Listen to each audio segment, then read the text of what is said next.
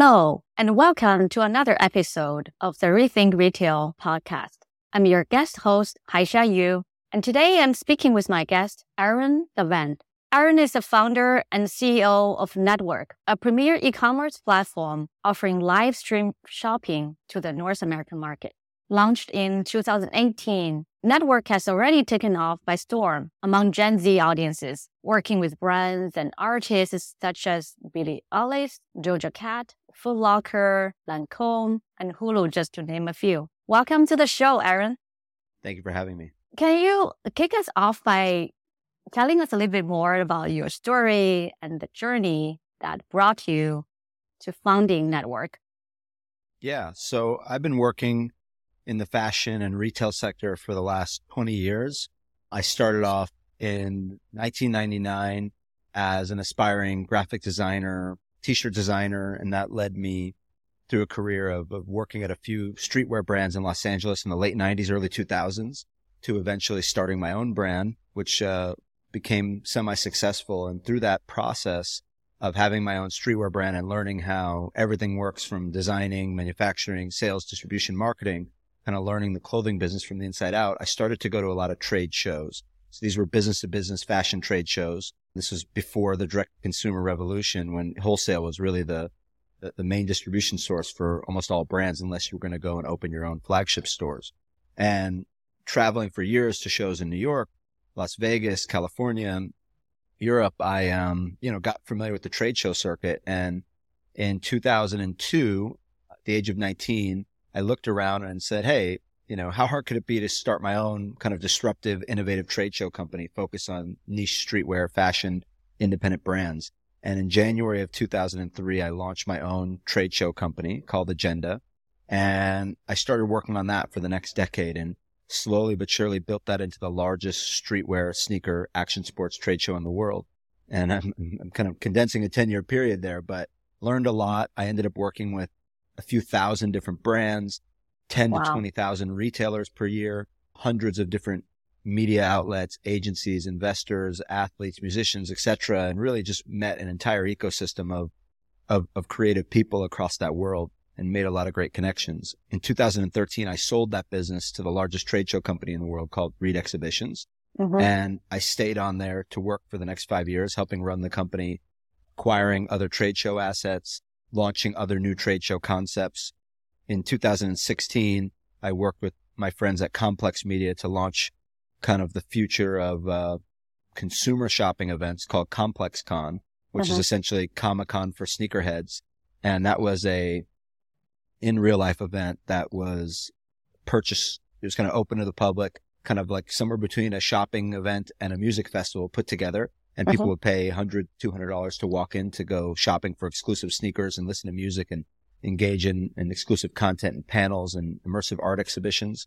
So that was kind of a very innovative new way of, of emerging yourself in shopping.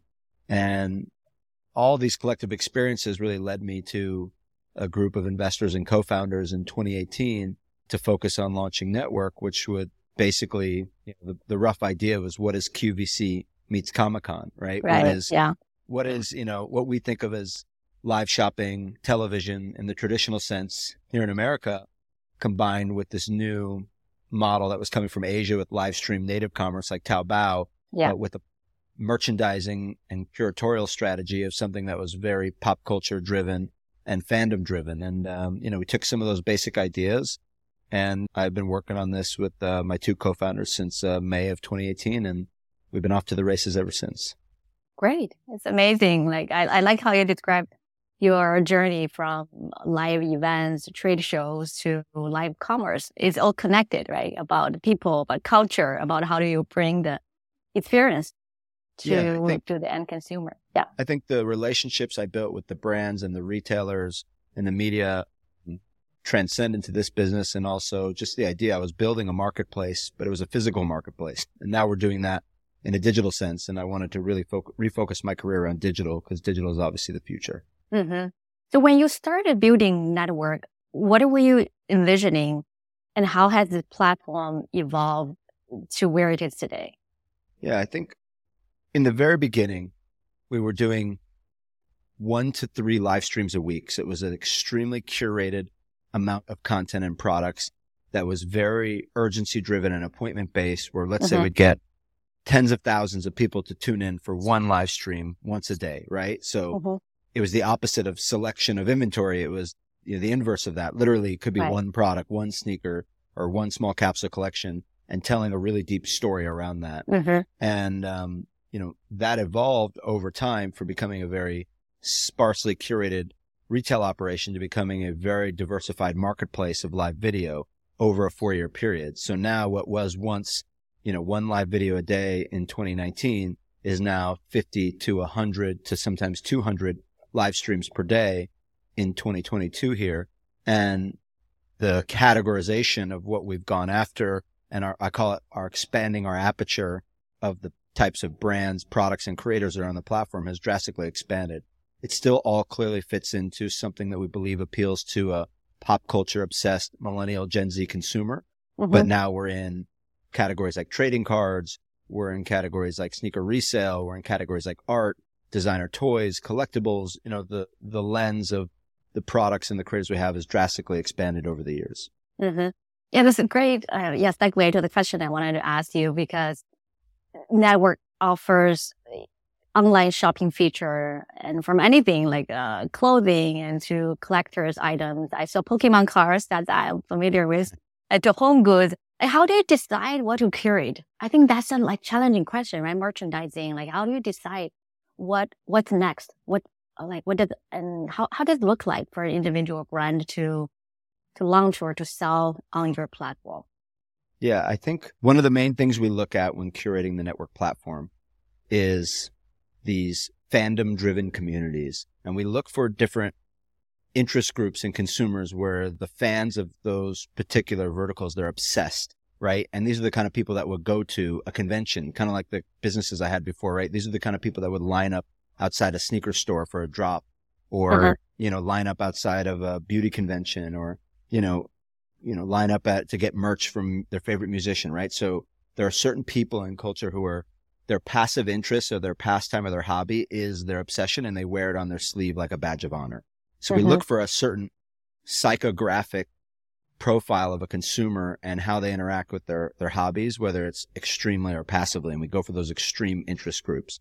I think that as a North Star really helps us look at then what are those, those categories? What are those products? What are those verticals? Who are those creators or influencers within those verticals we can work with? And I think that is a very different way than other, other retailers look at their business. Some people may look at themselves in jeans or, you know, sweaters, right? right? They're thinking yeah. about, about yeah. items. We yeah. less think about items. We more think about communities, shoppable communities, as we call them. And then we think, okay, what are the products they're interested in? And then we try to feed into that. And, um, you know, it's a very unique way of looking at it. It's been very successful for us, but then that also gives us the, the latitude to think about, you know, okay, well, we don't have these rigid rules where it's just, you know, this is our jeans section or this is our top section. It could literally be selling a couch if it fits into the type of couch that we want to sell. If, if their favorite street artist designed that couch, right? Mm-hmm. And it could drive us into all kinds of di- different interesting things that we think our audience could be passionate about. Great. You talk about the shoppable community. That's a great concept about like center your activities around the consumer, on the friends, on the community. And then what about the user base and around 10 million of users on your platforms now, right? Yeah, we have about 78% male users. So it's a very male dominated platform. And over the next year, we'll be focusing more on growing the female side of our platform, which we haven't had too much merchandising offering yet as we haven't moved into certain verticals. And we have mostly an audience here in North America, but we do have customers from 110 different countries who purchase from our platform because mm-hmm. some of the things we sell are so unique that people are willing to pay high shipping and import taxes just to get some of the unique exclusive items that we work on. And um, audience is growing by the day with you know some of these new verticals we're moving into. Let's say like um, trading cards, like you mentioned Pokemon a little, little bit uh-huh. ago, or sports trading cards, or entertainment trading cards. That's become one of our biggest categories in less than six months that's now representing a huge percentage of the transactions. So there's a lot of interesting growth coming from new verticals, new passionate fan bases, and new geographics as we continue to expand. Mm-hmm. Sure. Yeah. Talking about growth, you cannot ignore competitors, right? Like, so now we have uh, TikTok in North America. And then we mentioned before our conversation that we have the platforms, uh, Amazon or Meta are launching the live shopping capabilities as well. And then how, having seen the, the how has this rise of the other apps or uh, scenarios impacted your user base or growth strategy? Yeah. So there's, there's a large, let's say, set of competitive live shopping platforms out there, and I categorize them in different ways. There's a lot of what I would call SaaS white label software solutions, which independent or large enterprise direct to consumer brands and plug in a, a, solution to do video on their website. Now that's not a marketplace, but it allows mm-hmm. them to to sell directly and add video as a new engagement component. So that's mm-hmm. not really competitive with us. The technology is similar, but they're not aggregating hundreds or thousands of brands and creators into one. It's more helping an individual brand have a new way to speak to their consumers. So that's on one end of the spectrum. Mm-hmm. On the other end of the spectrum is platforms like Network. And what I mean by that is independently venture, independently owned venture backed platforms that focus on, let's say, different subcultures. So there may be someone who's doing something like Network, but just for beauty or just for trading cards or there may be someone eventually who does it for luxury, which I haven't seen yet, right? So mm-hmm. Kind of very niche focused marketplaces on, on subcultures or pop culture. And then in the middle is these, let's call it enterprise or publicly traded social and video platforms that are featureizing live video shopping, right? Mm-hmm. And that's what you mentioned. That's where the TikTok, the meta platforms, the YouTube, anyone else could sit, right? Right. Now, what's interesting is that the conventional wisdom would be because those companies have so much audience that they would be the dominant players in North America in live shopping. Right. And even as you've seen with uh, TikTok's parent company, ByteDance, Douyin is very successful in China with live shopping yeah. now right. and, and many other platforms. Yeah. In America, I think culturally what's happened is Meta through Facebook and Instagram entered the live shopping and social commerce market and now they've completely retreated and they've actually made a public announcement. They're pulling back. They're moving right. the staff off of it, and now they're focusing yeah. on virtual reality. So, I think what happened there, in my opinion, is that the conversion rates were very low. Mm-hmm. And TikTok also launched a live shopping product in North America and in Europe, and then they announced they're pulling it back. Now they're going to try something again called TikTok Shops. YouTube is trying to minimal success. And even something like Twitch, who's owned by Amazon, hasn't really gone there. And Amazon has their own live product, which is a little right. different because it's adding video to an existing retail. But mm-hmm. what I think is happening is that the intentionality of a social or video platform is usually first to be there to be entertained or mm-hmm. to engage with your friends.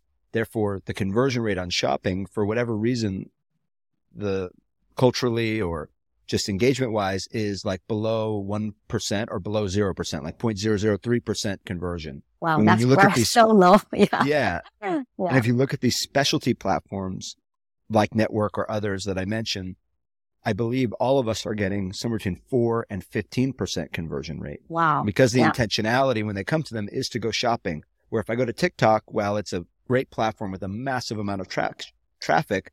I'm there to have a sit back watch experience, watch dance videos, watch viral things. I'm not there to go shopping. Now they might be so big that that 0.00 whatever percent is still a couple billion a in GMV, yeah, but right. it's not meaningful, I think, for any one seller or creator yet. Now, it doesn't mean they won't get there, but as of now, I believe the most GMV is being generated by independent platforms, not by large social or video platforms. Mm-hmm. Oh, that, that's a great point. Yeah, I agree that you need to have the certain intentions when you enter the app. And then, so what do you call your network then? It's entertainment meets e-commerce. That's what well, I look, saw. The we are a live shopping platform. Okay. Now, as a secondary function, I think there is an entertainment value. I think there's an educational value.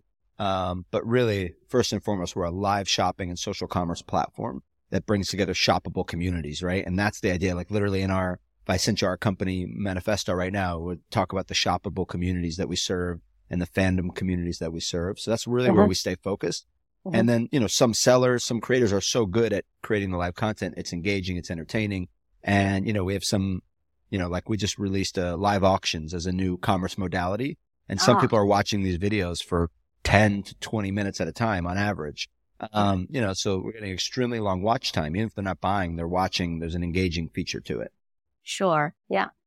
Any, uh, can you elaborate on that? Any case studies you can share with us, like any of the, the brands uh, or any individuals that have uh, worked with you that have excelled in this, offering these experiences?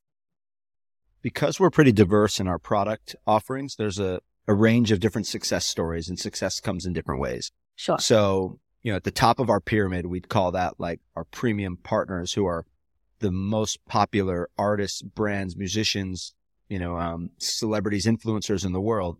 Some of those people can come to network, do a 30 minute live stream with an exclusive product and make over a million dollars in just a few minutes. Right. So, right. you know, now that's very successful for us.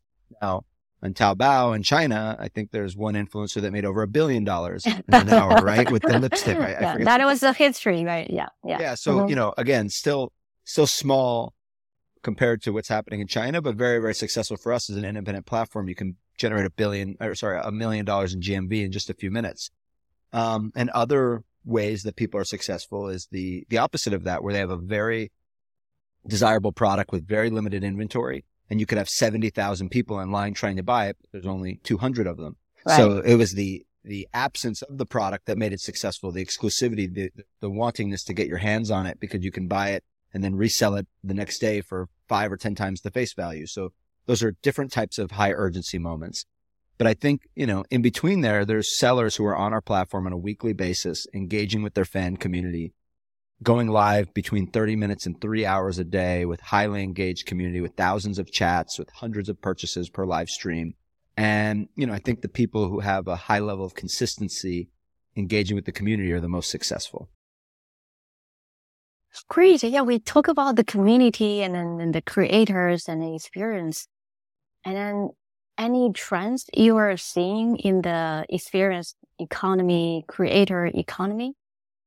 Yeah. I mean, there's so much stuff happening. I think the big differentiation between network and let's say other marketplaces, let's say, um, whether it's Farfetch or it's StockX or something like this, right? Mm-hmm. If you're a seller, let's say a sneaker reseller, and you're selling on other platforms, your product is listed anonymously. It's just a one singular listing. And then they aggregate the inventory from hundreds or thousands of endpoints and they ship it, whoever has the closest inventory to that right, zip code, right? right.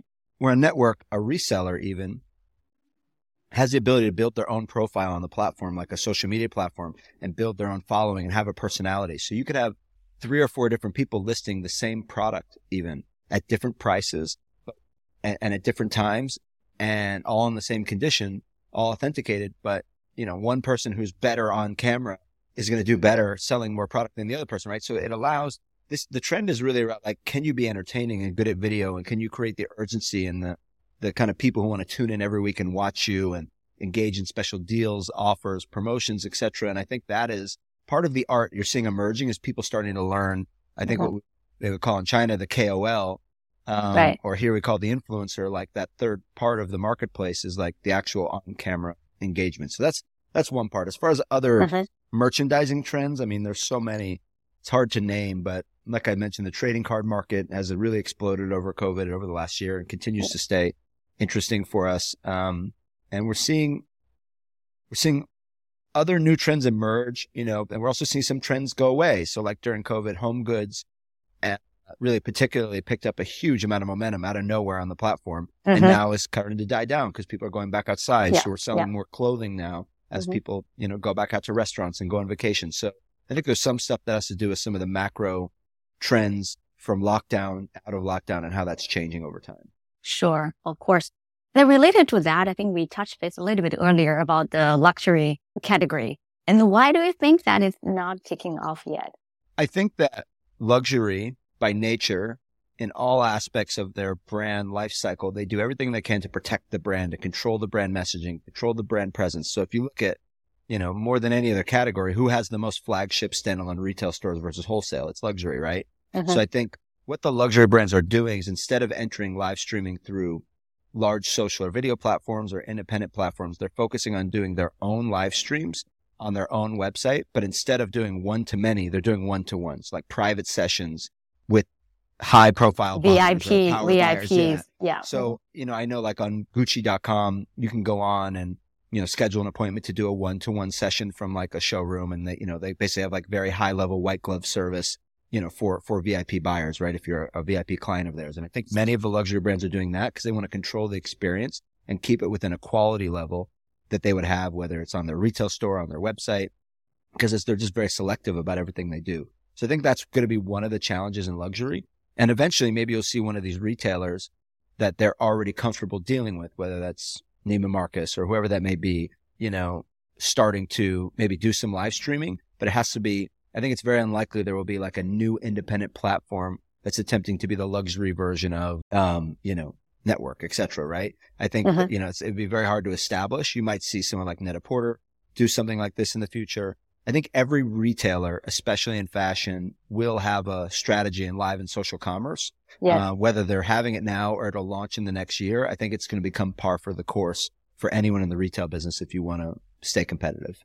Yeah, I totally agree. And I can totally relate it to that because uh, people are looking forward to the experience, the community, and the stories, like you mentioned earlier, the creators that are able to create interesting, relatable stories will be able to draw people's users uh, like attention, right? And and this is a the the user's attention span is probably the the scariest resource nowadays. Um, We're all in a war, all marketers, all platforms, shopping in every aspect, not just fashion or pop culture, everything, right? Whether you're talking about cars or you're talking about soda, we're all in a war for consumer attention, right? And it's yeah. like it's scarce, it's fragmented especially when something like TikTok comes along and throws the whole ecosystem on its head. They're getting hours a day of engagement. They're taking that away from whether it be Netflix or YouTube or whatever, right? Yeah. So, you know, I think the beauty of live and social commerce is you get concurrent attention and focus, which is hard to get. And that ultimately results in higher conversion rates. And that's all, you know, ultimately, if you boil e-commerce down to its core, we're all looking to convert how many eyeballs into how many orders. right. And if you can get a higher yeah. conversion, then this is the holy grail of, of, right. of, shopping right now. Yeah. Concurrent attention. I have not heard that word before. Oh, that's interesting. Yeah. Concurrent attention. I think that's uh, the holy grail of uh, the, the success eventually. Yeah, I mean, other than let's say a live television event, which is downtrended, like watching the Oscars or a football or basketball game, um, you know, how do you get concurrent attention, right? You get many people thinking about one thing at one time. And that's very hard. And live shopping is one of those few things you can do. Um, and it's hard to gather people live, um, you know, because people want are we're used to this on demand culture. We used to watch a television show at the same day at the same time. Now yeah. we just binge watch it on Netflix whenever we want. So we're used to everything becoming on demand, cars, content, food, right? So yeah, actually live shopping is actually a, a drastic behavioral shift back in another direction of of uh, asking people to bend to your will versus the other way around. Mm-hmm. Yeah, that's interesting. So, what do you see uh, for the future of network? You know, we're really just focused on growing the audience, growing into more categories, and delivering a engaging live experience, and that really comes on continuing to refine the live experience and offer new commerce modalities. And what I mean by commerce modalities is, you know, when we launched, it was just a static purchase. You know, this week we rolled out something like live auctions, which is a more engaging, dynamic, you know, way of shopping. And then following that, there is, you know, other ways, you know, if you look at, let's say like in China, like Pinduoduo, I think they lots of use yeah. things like group buy, right? So there's all these right. different ways of, of using the community to make the shopping experience dynamic, whether that's getting a discount, whether that's, you know, having people from the audience pulled onto stage and talking to the, to the seller, the creator, right? How do we mm-hmm. make it a truly interactive, engaging experience with surprise and delight and something more than just like a flat picture of a t-shirt against a white background and a Bible, right? That's what Amazon right. is on one end of the spectrum. We want to have something totally different over here. It's engaging. And then, you know, how do you use this two-way interface on your phone, right? As, you know, right, we, we think a lot, even as, as people that build apps and, and technology products, we're broadcasting at them. But how do you allow what the consumer's doing at their home to engage back into the show, audience polls, trivia, auctions, just like, you know, we want to make it dynamically engaging. And I think that's what we spend a lot of time thinking about. How do you engage the community to create this two-way experience? Any Web3 initiative going toward that direction? We played around with Web3 last year. You know, we did some stuff. We made a couple million dollars. You know, I believe in the technology and I believe that one day if we ever launch like our Amazon Prime, let's call it membership type product or loyalty yeah. type product, it could be on a, on a token or, or be built on blockchain. But, you know, everyone got really frothy on the idea of NFTs and digital fashion. And, you know, I think that stuff will come, but I'm not focused on it. I feel like you know, that was a little ahead of the curve. And like, we're really focused on selling physical products. And, you know, we work with some digital fashion brands and some Web3 brands, but that's not necessarily a core focus of ours. Great. Thank you. I think we have to wrap up now, but I feel like we just started the conversation and good luck in all the new exciting initiatives you're doing with the network and other business in your, in your mind. And uh, it's a, truly a pleasure talking to you today, Aaron. Thank you for having me. It was a pleasure.